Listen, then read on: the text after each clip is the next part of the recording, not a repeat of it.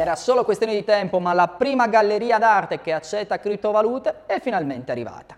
Il mondo dell'arte è sempre più vicino a questo e a quello della cripto e sono tante le iniziative che lo dimostrano. Dopo diversi anni, case d'asta come Sotheby's e Christie's hanno iniziato ad accettare pagamenti in criptovalute per l'acquisto di opere NFT e in un secondo tempo anche di quelle fisiche.